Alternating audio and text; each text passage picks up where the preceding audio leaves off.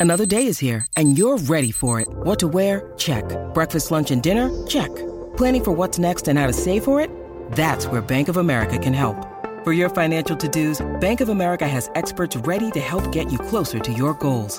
Get started at one of our local financial centers or 24-7 in our mobile banking app. Find a location near you at bankofamerica.com slash talk to us. What would you like the power to do? Mobile banking requires downloading the app and is only available for select devices. Message and data rates may apply. Bank of America and a member FDIC. Using Rocket Pro TPO is like managing a team of all-stars. Our powerhouse squad of purchase underwriters complete document reviews and initial underwrites in just one day. With our industry-leading mortgage insurance and with a wide variety of products to use, your mortgage game will have zero weaknesses, helping you and your clients win more closings against today's tough competition. Rocket Pro TPO compete at the highest level. Call for cost information and conditions. Equal housing lender. Licensed in all 50 states. NMLS number 3030.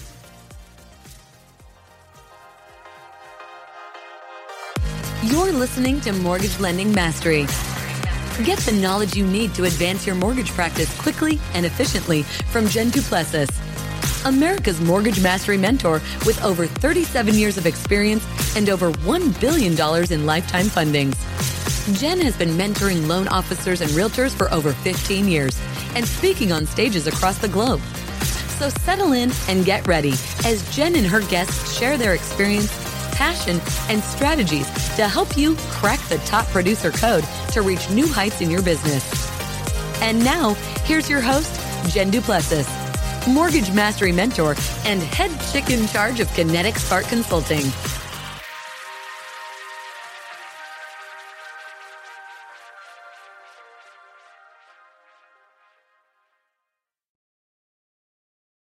Hi, everyone, and welcome back to this episode. I'm your host, Jen Du Plessis. I am delighted today to have Michael Blank with us. And let me tell you a little bit about him. This is so exciting because, you know, whenever I get the chance to speak with a real estate investor, it's right up my alley. It's stuff I love to hear about and love to do. And Michael, he and I were just talking. He's from Virginia, originally outside of Washington, D.C., right up the road from where I'm at, technically 30 miles, but right up the road from me. He's a real estate investor. He's a best selling author of Financial Freedom with Real Estate Investing. So you want to listen in. He's a speaker and leading authority on apartment investing in the United States. I really love that. He's the CEO of Nighthawk Equity. Love the name. I have a company called Black Fox Investments. So love the name host of the Financial Freedom with Real Estate Investing podcast. So, welcome to the show, Michael. We're so delighted to have you here today. Yeah, and it's great to be here today. Thank you. Thank you. So let's just dig in on how you got started. One of the things that I think most people ask about real estate investing is, uh, you know, because I, you know, and I know, and I think most of our listeners know, is that there's a lot of wannabe investors. There's a lot of money spent on going to classes and courses and gurus and all that and really no action is taken. So give us an idea of how you really got started in this. Yeah, I read Rich Dad Poor Dad in 2004, ah, and I yeah. thought I was my I was considering myself a, a, relatively smart person until I read that book, and I was oh, I'm such an idiot. Like it doesn't right. matter how much money you have in the bank, what your salary is. It matters how much passive income you have. And I had, yeah. well, basically none. Zero. right. zero. Right. Yeah. I, I had yeah. maybe a tiny pennies, but none, yeah. none to speak of really. And that really shook me to the core. The problem with the purple book is that it doesn't actually tell you how to get financial freedom. It, it uses words like real estate investing and cash flow business, and that's about the extent of it. And so the readers left to figure out, well, how am I going to do it? So when I read that book, I made it my mission to kind of get this financial freedom and I did a bunch of stuff to try to get it. And it took me 10 years to figure it out. And in the meantime, I lost everything I had, almost my house in the in the pursuit of it. But at the time, I had a bunch of money. I did. I had a bunch of money because I was part of a software IPO. The company I joined in the late um, 90s mm-hmm. uh, had a yeah. software IPO, put a yeah. bunch of money in my pocket. Therefore, I had a runway to experiment with. So I took, I, I learned uh, how to trade stocks and options. I flipped a couple houses. I took yeah. an apartment boot camp even 2006. But my big idea was restaurants. Okay, restaurants because you know the Five Guys Burgers guys, right? They came from right. Northern Virginia, right. and I was around some of those franchisees, and they're like, "Oh yeah, you hire a guy." and you and you you print money. You're printing money. I'm like, oh, wait, I want to print money. This is great. Of course, it's Five Guys was sold out at the time, so I got into a pizza franchise, and and I just went all in. I was like, this is it. This is my ticket to financial freedom. And I went all in, and it went, worked great for about two and a half years until the recession came, and that changed everything.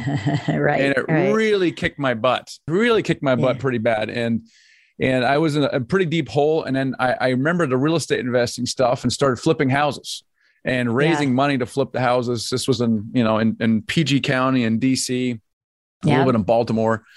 And kind of you don't want to go too far into out Baltimore, of the hole. right? yeah, yeah, yeah, yeah. Right. Very yeah. lightly.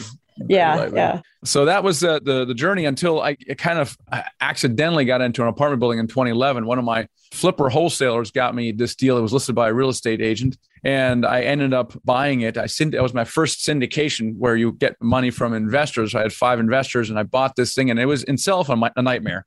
I immediately regretted getting into it because I had a professional tenant in there who had made, made my life miserable hell. Uh, and yeah. took me about 12 to 18 months to stabilize that. And then I went on happily, you know, flipping houses. And then one day I was like, man, this is insane. I'm, I'm trying to get out of these restaurants. I'm, I'm flipping houses.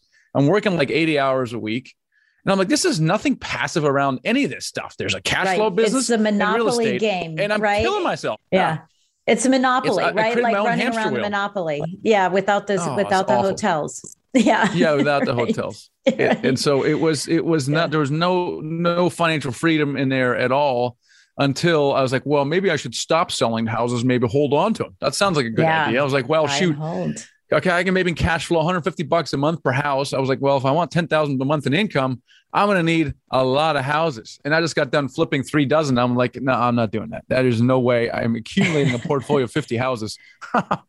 yeah. And, and so finally I was like, you know what? I should, I, I probably need more of these buildings and, and stop flipping these houses. And that's kind of when I mentally took a shift. But at that point, you know, I'm like seven years into my journey, right? And it's wow. I wasted so much time, so much mm. money, so much energy and it was just a giant waste. And now today we have a much more direct path to financial freedom, and it is with apartments. And it surprises a lot of people because people think it's an advanced strategy, you need a lot of money to it and money for it, and and it's actually not true. So we're using that as our platform to accelerate financial freedom, whether you're active investor or a passive investor. Yeah, I love that. So yeah, so you have partnerships that you've created. For some people, it's just, you know, an investment of money, others investment of time, you know, putting those apartments together. I know someone that that is really big in this, right? Grant Cardone, he's doing this at the 50 million and 100 million dollar level in apartment buildings, you know, and accumulating investors and, you know, doing all of that as well. So when you started doing this, I mean, because obviously you know, apartment buildings is a different type of lending feature, right? It's unless you're paying cash for it, unless you're able to pay cash for it by pulling all these people together. It's definitely a different type of lending. So, how did you embark on that? Because I think that that's one not boundary wall that people kind of, you know, hiccup or but speed bump that people run across is that they don't have the experience in the commercial side and therefore the the banks you know tend to say well you don't have the experience in it but bring in another investor who has the experience and we'll talk so how did you get past that? Because that becomes the hurdle that most people then say, well, okay, this is too big for me. I probably shouldn't be doing apartments. I'll go back to, you know, the onesie, twosie and investor. Yeah, the experience is not so much on the lending side as much as on the I, you know, a lack of belief side. Like I don't have the experience, mm-hmm. therefore I can't do it. The lenders, interestingly, when you get to commercial real estate, as you know, is they typically tend to underwrite more of the uh, actual commercial real estate and less who the people of the are individual. It. Yeah. So yeah, yeah. So yes, do they look at your credit score? Yes, they do. Do they look at your net worth? Yes. And if you don't have the net worth and liquidity requirements, uh, is it possible that you don't won't qualify for the loan? Yes. But it's easy to fix in that perspective because you can partner with people, and there are plenty of people who have who are high net worth individuals who will simply uh, sign on the on the mortgage on the note uh, w- with you, uh, because the risk is is so low, and a lot of these yeah. loans are not yeah. non-recourse. You don't have to personally guarantee them. So if something were to go bad, the guarantors are not going to lose their house and their cars and their kids and their dogs, right? They're just going to yeah. take the building back. Versus a, a, house, well, you're personally guaranteeing a mortgage on the house, right? Like, and, and so so if I'm co-signing with some knucklehead, I'm like, hmm, I'm not so sure. But on right. a commercial property, a lot would have to go wrong and there would have to be fraud committed for someone to go after you personally. So the, the risk factor is a lot lower on the lending side, but it's more on yeah. the belief side, I think, is the issue because a lot of people think, oh my gosh, there's this building. I need all this money, all these, all this experience. Oh, I know. Let me invest for five to 10 years in single family houses. And then I'll take that real estate, that experience and the money I make, and I'll right. graduate. Okay. It's not yeah. a bad plan, but it's an unnecessary plan. Yeah, I love and I love that you're saying that because those that are listening in on this podcast, you know, are saying, you know, how can I make an impact in my business? How can I make an impact in my life? You know, help others as well. So I want to ask you a couple of other questions, you know, relative to, you know, what propel what propels you to do this? I mean, I understand that you wanted, you know, Rich Dad Poor Dad, which Sharon Lechter is a very good friend of mine who wrote the book. I know that we all want this financial freedom. And I, you know, and I consider flipping houses to be the S on the left side because you're trading time for money. You always have to be hunting for the deal. And that's why, you know, we've always done buy and hold for that very reason. So I know that you want that financial freedom, but there's got to be another passion that's deeply embedded into why you want to serve people that are underserved, you know, in the apartment building or rental, you know, area. Why do you want to be a landlord? Because I do think that, like you said, it's a mindset. You can't just want the money, you'll hate it. Yeah, it started that way though, right? It, it yeah, started that way, which, which I, and, and, this is, I think, you know, when I read the, the purple book, in my mind, it, it, was about the money. Yes. Was I trying to take care of my family? Yeah, but it's really just an extension of me. It, that's really where it started. And I, I, think anytime you think about, you know, just it's about money, it's a very, very superficial why, right? It's yeah. a very super, and yeah. it's, it's not going to get you through the difficult times that you have. And for me, I just, I was just fixated on this $10,000 per month. I never asked, bothered to ask the question really, so what? So you have this yeah, money. Why? So what? Great. Good yeah. for you.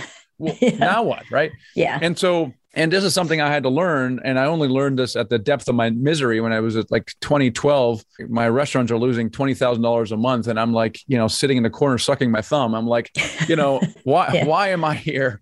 Like, why am I on this green earth? Right. And this is where I just get a very strong, I just conversation with God. I'm like, why did you put me here? You know, you made right, me quit my right. job. And now, you know, now I'm in this position and I got a very strong impression that I was to share with others my journey to financial freedom, as misguided as it was, and figure out the, the most, the more direct path. Because my conclusion was that financial freedom is to, to a large extent a precursor to significance, meaning yes. that if you are working 60 hours a week, it's very difficult for you to figure out your purpose in life and more importantly actually make take action towards that purpose because yeah. a lot of times, especially in the beginning, your your purpose is not going to be a money maker. Right? That's why we have jobs that we maybe don't like as much, right? But our true purpose is over here, being a, yeah. a, school teacher or or doing nonprofit work or inner city work or whatever the passion is, art. I don't care, right? Whatever it is. And but I can't do it because I have to provide for my family. And this frustrates people and so my part of the solution is why can't let's let's help people become financially free with something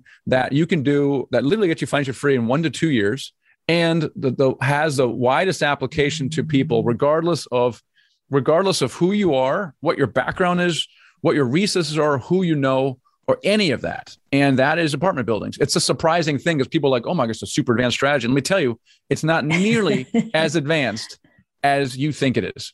Yeah. So, so it became something for you is just, you know, how can I make a significance in the world? And, you know, it's funny because that's exactly what, you know, my whole path has been is, you know, I think what we do is we learn, we earn, and then we want to return some way. Right. And if we earn in a great way and we use our, our money smart, right? Our invest, our, everything that we've earned smart, and we don't buy $70,000 watches and, you know, accumulate, right? then, you know, then we have the opportunity to get back to people in another in another way. Okay, so and I will ask you. I want to ask you a couple questions about your book, and I know it uh, for those that are watching the video, right? Uh, you see it sitting on his desk, but I want to ask you a couple things about the book, about what you think is the you know the best advice you're giving in the book. I'm I'm listening to this podcast and I'm going, okay, he's saying that this is easier. Come on, can't be that easy. Right. I know you're saying it. I hear that a lot from a lot of people. Let's say I have $10,000 can I do anything? Or do I have to have a hundred thousand? Because now someone's listening and they're thinking, okay, I'm going to make this difference. I'm going to make this change in my life. What do I really, really need? But thinking about the book and that question at the same time about the book, what's the number one advice you want to give to someone? Yeah, I mean, the number one advice is that you should strongly consider investing in apartment buildings. That's that's really the number one. And and the two main objections I hear from people is that you know this is great, Michael. I get the cash flow, the wealth, the tax benefits, blah blah blah. But I don't have the money. I don't have the experience. Right? That, it just mm-hmm. boils down to that. Yeah, it does. So the yeah. first part of the the first part of the book just deals with that straight on because I you know I can teach you how to analyze deals, how to find deals, how to talk to brokers, but blah blah blah. You're not listening to me because you can't move past that. Yeah, but I don't I have, have to, the money. But I don't have the money. I don't, I don't have, the, money. Right? right? I don't have the experience. Right. right? So yeah, yeah. What I what I can tell you is it's it's surprising how how quickly you can overcome both of those things. It is shocking to people, meaning that the money part you can overcome by raising money from from from individuals, and these individuals have a problem which is called a stock market right they invest in a stock market and they they're frustrated by their inability to, to, to plan long term because of the volatility they can't get cash flow from it, so they can't. They can't. It's retire. linear. They can't become it's financially linear. free. Right. Yeah. linear and and I pay t- too many taxes. So yeah. you educating yourself. yes, getting get ready for 2022.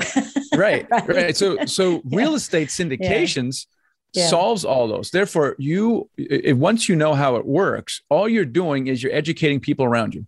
And and these investors with money, they will they will lean in because those are exactly the three problems that they're struggling with on the financial side. And you appear to have a solution. So it's a matter of educating people. And so doing, you're actually adding value to people. You're not begging them for money, you're adding value to them. So yeah. what I'm saying is raising capital is actually surprisingly easy, especially in this environment where there's so, so much cash oh yeah it's cash and there's so little being paid with the cash you know that people That's are looking right. for other vehicles yeah and unfortunately i mean for, from my perspective unfortunately they're all jumping into bitcoin because they hear that's really cool and ah. oh. nfts and you know and i think all those are wonderful and i have i have both okay but a little bit of both yeah, not yeah. a lot of both right yeah so yeah. the second objection is experience, right? I don't have mm-hmm. the experience. So this is where people say, well, let me flip a house, let me landlord a little bit, let me yeah. get some experience. And again, not a bad plan. It's better than 98% of other Americans, but it's not, it's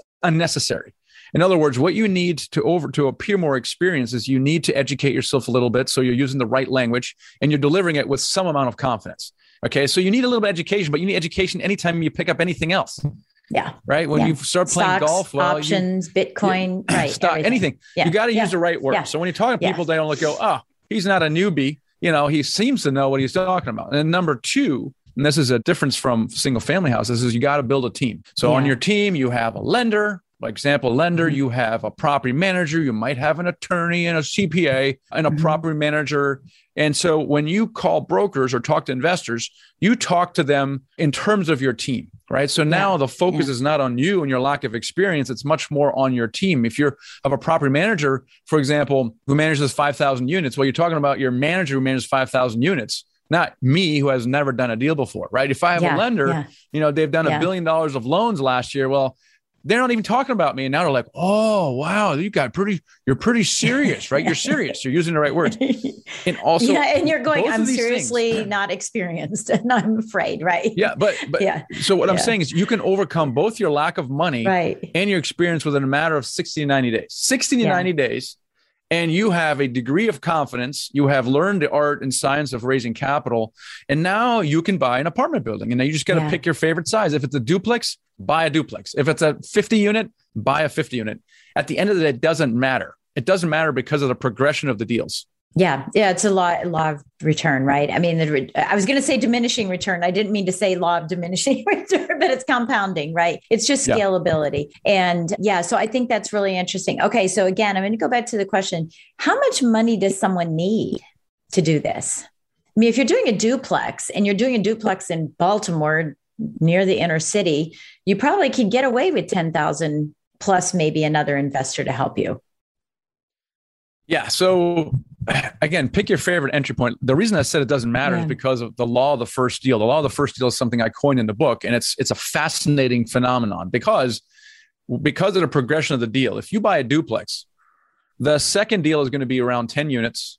The third deal is going to be around 25 units. And then the fourth deal is going to be between 50 and 100. And this is for a variety of different reasons. It just is. I've literally not found a single exception to the rule. As long as you yeah. approach a duplex from a multi-family mindset, because there's a lot of landlords who buy a duplex, even quad, because they have a single family mindset. Right. because they're living in one mindset, piece. Yeah. Yeah. Maybe. Uh, the, the, yeah. But the point is you got to fix, you got to pick your favorite entry point. But once you get to wrap your head around the fact that you can buy something with other people's money, if you can do that, it's just a matter of how many people can you, you know, can you talk into investing with you, right? Well, if it's yeah. two people, well, you get a hundred thousand dollars. What can you buy with that? Well, then you buy that right? Yeah. But you might be able to talk five people into it, like like like I was able to do, and that's a quarter million dollars. Well, now I can buy a million dollar building. So now it's a twelve yeah. unit in DC right? Yeah. And now yeah. even more and high rent, you can joint yeah. you can joint venture with people. So let's mm-hmm. say you mm-hmm. have a deal. There is someone like you who basically hates the idea of, of finding and analyzing deals because they hate spreadsheets. But what they love right. is relationships and and networking. And their biggest thing, they're focusing on raising capital. And their biggest problem is they don't have the deal. So there are yeah. people like that out there. So if you have a deal, a 50 unit, 75 unit, you need $3 million there is guaranteed one or two people that are dying for a deal that you might have. Therefore, why limit yourself to a duplex when you know that you're one relationship away from a 50 or even 100 yeah. unit? Yeah. And I think that's good. It's like, it's sort of like go big or go home. If you're going to spend the time and energy, just, just do it. You know, I mean, our, our first, although I don't, you know, I don't know that this is big, big, big, but our first multifamily was nine units. And we thought, oh, mm-hmm. wow, we've arrived. right? You know, buying nine units. And then we went to 21 right and uh, you know and that's that's exactly what you're saying is there just seems to be some type of progression so i have a couple questions about the market what you're seeing in the market right now because we've seen a lot of people coin as a softening in the market i don't see that i see it as going back to normal going back to normal after what happened with COVID. But we also have forbearance issues. We have, you know, so there's a lot of single families that, you know, could be potentially coming up for some type of foreclosure. And I know an investor, I know me as an investor, I'm getting myself prepped, you know, to be able to walk into that market. I just bought a an auction house, you know, in Illinois a couple months ago, and we're in the process of reselling that. I'm holding the note passive income, right? I'm holding the note on it. So, where do you see the multifamily market or apartment building market coming? And, and what have you seen over the past you know year and a half? And then what do you see as as what's coming up? Because i know that some people may be thinking well is it too late? Because i'm asking the questions they're thinking yeah, yeah, I know. That's uh, again a very, very common question. One of the things that I really like about multifamily specifically is how recession proof it is. If you look at the way it performed in 2008, it was amazing how low the default rate was in 2008 for multifamily buildings. So, so COVID was a fantastic test of the asset class. So in yeah. April, we're sitting there biting our biting our nails, going, "What's going to happen? Are people going to yeah. stop Pay. You know, stop paying yeah. rent?" Right, because there's yeah. eviction moratorium. And what was interesting right. is they did not. They didn't stop paying they chose to pay. I think it's because the uncertainty in the world around their health and their jobs, the one thing they can control is their housing.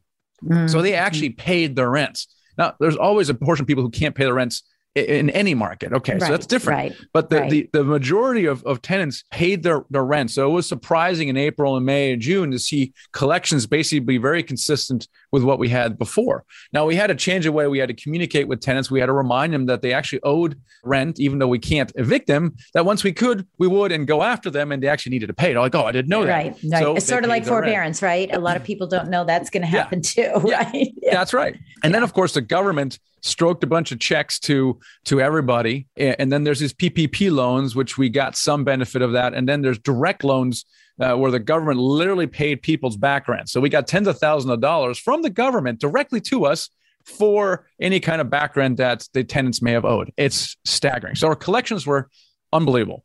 Then, coupled with this inflation we've had over the last 12 months, our rents are up like 10% yeah. across the portfolio. I don't know if you're seeing yeah. the same thing, but it's amazing. Yeah. Well, I am with my becomes, so Airbnbs. Right, I've doubled the price well, on my Airbnbs. Well, yeah, exactly, exactly right. So you're seeing it all over the place. So looking back, it was amazing how resilient the asset class was. The next question becomes, well, that's great, Michael. Now, what about? It seems like you know the prices are pretty high. We seem to be some kind of bubble. Should I wait this one out?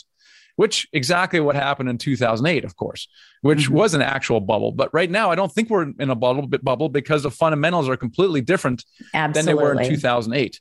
in, in 2008, you could buy a house, hold it for 21 days, and sell it for a $30,000 profit with nothing yeah. having changed whatsoever, except that everybody wanted to get into real estate.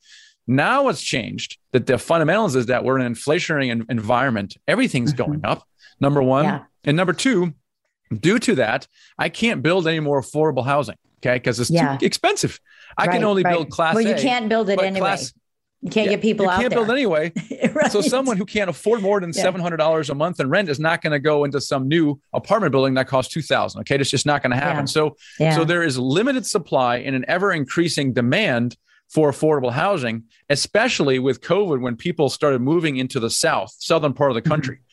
So now you have yeah. a dis- you have a limited supply in say Atlanta, Huntsville, Austin, right? And everybody's right. moving in this area. Well, the prices are going to go up, right? And yeah. people can afford it because their incomes have been going up also. Therefore, yeah. I mean, as, as I'm looking into it, prices are going to continue going up. Maybe not as much in the last 12 months. You know, maybe we're only going to be at a four or five percent inflation, but they're going to go up nonetheless. And with it, the value of this of this real estate, which is why I love real estate as a great inflation hedge, kind of like gold, except that it's it has cash flow. Yeah, no, I, I, totally agree. I totally agree. Okay, so thank you for sharing your thoughts on that. Yeah, and I agree with you too. I, and that's why I said I'm getting myself primed to go after. Right. I'm just I'm I'm just saying you know getting ourselves all of our ducks in a row. We're creating some new LLCs. We're we're doing all of the actionable items that we need to do to take action to um, you know to grow our portfolio. So the second thing I want to ask you about is commercial space because with COVID people have withdrawn from that. They're not really going back into it. There's you know i know that it's pretty inexpensive to get an office building right? I mean an office uh, if you want an office right you can it's pretty inexpensive. What are your thoughts? Because this is what my thought is and i'm just so let me just ask you do you concur? What do you what do you think about it? But i think that with the short of a shortage of housing that we're going to see transition in commercial into converting it into apartment buildings and into different spaces. And i think that's going to open up a lot of doors. What are your thoughts on that it's it's definitely a possibility. We've already seen it with uh, hotels. Uh, even in, in, for example, Tyson's Corner, they were converting the Sheraton into. and this is a, a luxury high rise yes. in the middle of you know Northern Virginia into yeah. you know into apartments, senior living, that kind of stuff. And, yeah. and you're seeing more of that. In fact, uh, a part of the strategy, some of our, our students, for example, and, and people have, have been converting hotels into apartments. These are especially ones that have kitchens in them, things of that nature. So we're already starting to see some of that. You know, yeah. the question is sometimes you swing the pendulum too far over. Everybody's moving yes. into the suburbs. Then you go run in and buy a bunch of stuff in the suburbs. And then three years later, we're like, oh, I really miss walking everywhere. I'm going to move back to the yes. city. And you're like, oh, oh, crap. Now you have all this, you know, so, so you got to be all this land like I do. Yeah. Yeah. Right. Yeah. So, so I, I, I don't know. I, I, gosh, I don't know. Converting stuff and changing the use of it to me, it really is an advanced strategy. I mean, you got to understand zoning and permitting and all that stuff but my gosh, with a shortage of a housing, it's it's something that you need to look yeah. at for yeah. sure. And you've well, seen and it I, more I, in the last 12 months than ever before. Oh yeah, and I think you know, and I don't, I don't necessarily suggest anyone listening that doesn't have experience says, "Hey, I think I'll go into doing that." I'm thinking more that the conversion will be ha- happening by the developers, right? The developers will start mm-hmm. doing that, and then then we can buy those those types of places. Yeah, I've seen I've seen a lot of that. Even even the malls, I'm now starting to see that that's being transferred. Although or uh, transitioned and converted. Although I kind of think they just need to be tore down and put more housing up instead because nobody's going to the malls anymore. Kind of an interesting you know concept in there. Okay so as we look to close out our time here today um, this has just been fascinating. Of course fascinating because it's something i like to to look at but this is this is really where you know everything in my podcast is about transition it's about taking action it's about learning it's professional and personal development. And i know that that you offer some classes for people. So tell us a little bit about the structure. If someone's listening and says you know hey i want to get really involved in this. I do want to take action. I have some cash and it's been sitting dormant this is a great way for me to get started and I can uh, attach myself, you know, to Michael. Yeah. So I don't want to sell anyone anything right now. I think the biggest thing is, like you said, educating yourself a little bit. And two great ways to do that is to, is to, is to look at the book. It's called Financial Freedom with Real Estate Investing. It's yellow. It looks like this right? Yes, I love and, it. And the podcast is has exactly the same name and it's also yellow. It looks a lot like this cover.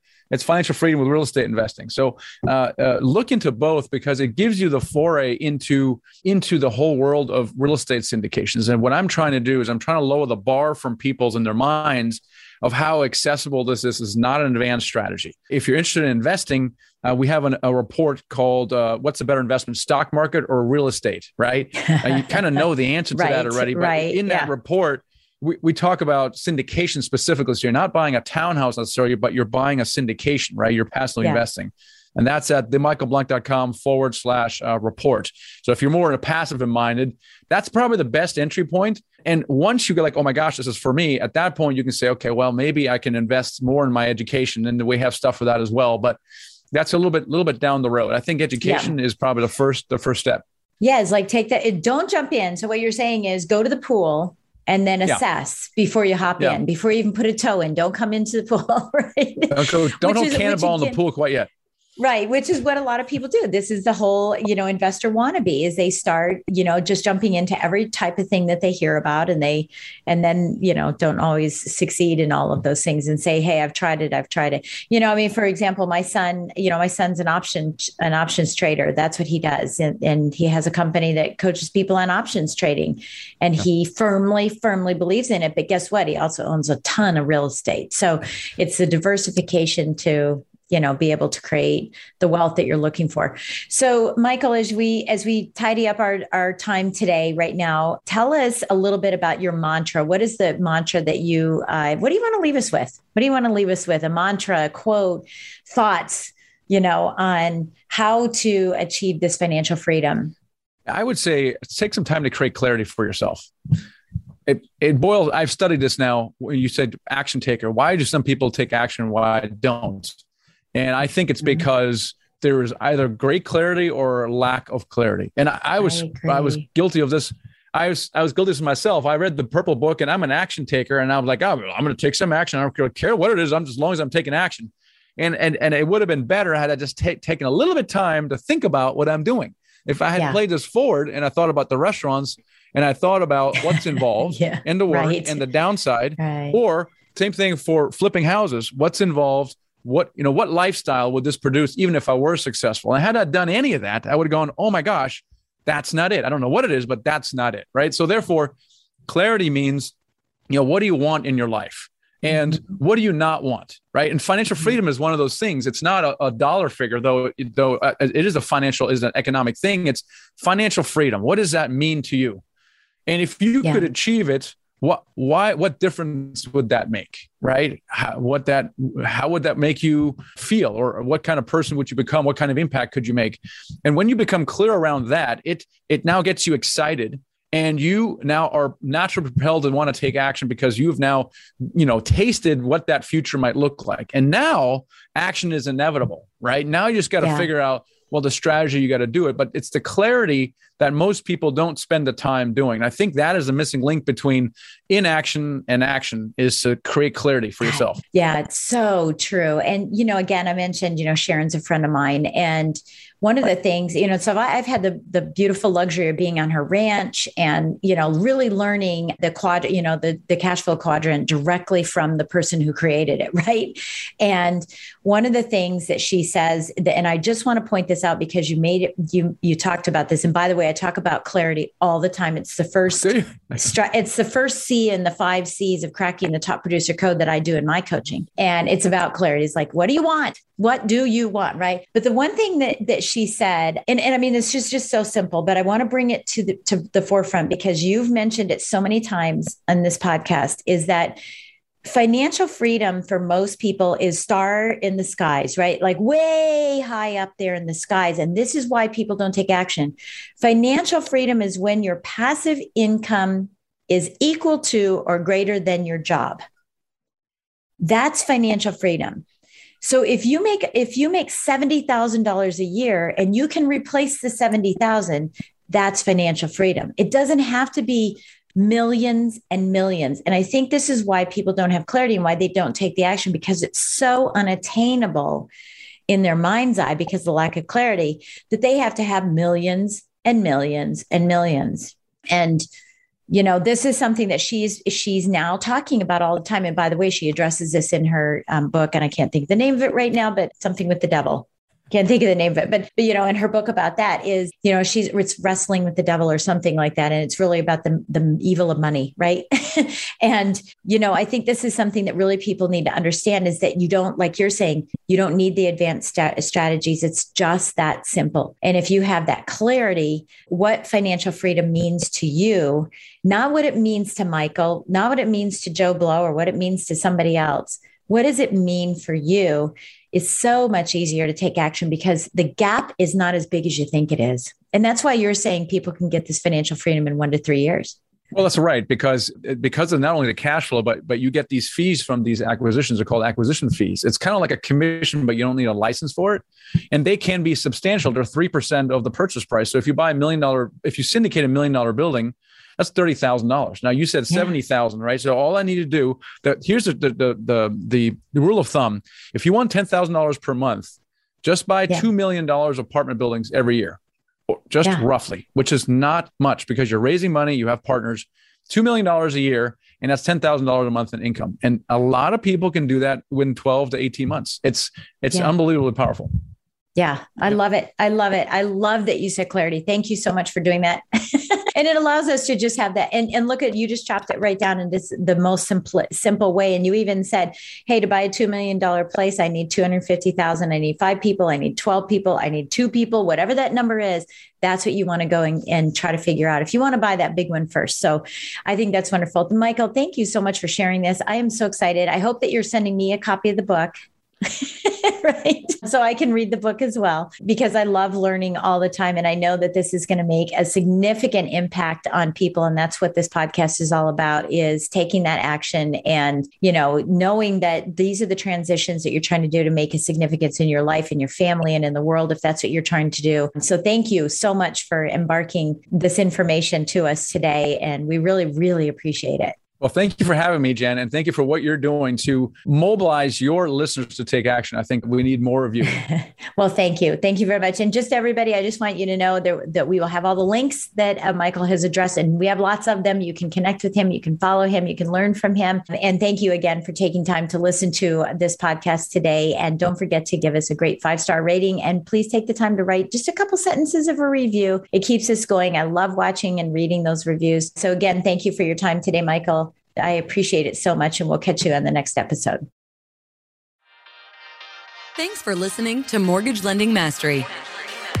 Be sure to subscribe to hear more sales tips, ideas, strategies, and tactics to help you with your personal and professional growth to multiply your results in record time. And if you like what we're doing, don't forget to give us a rating and review so we can continue to bring you the best content possible. Wanting more beyond the podcast?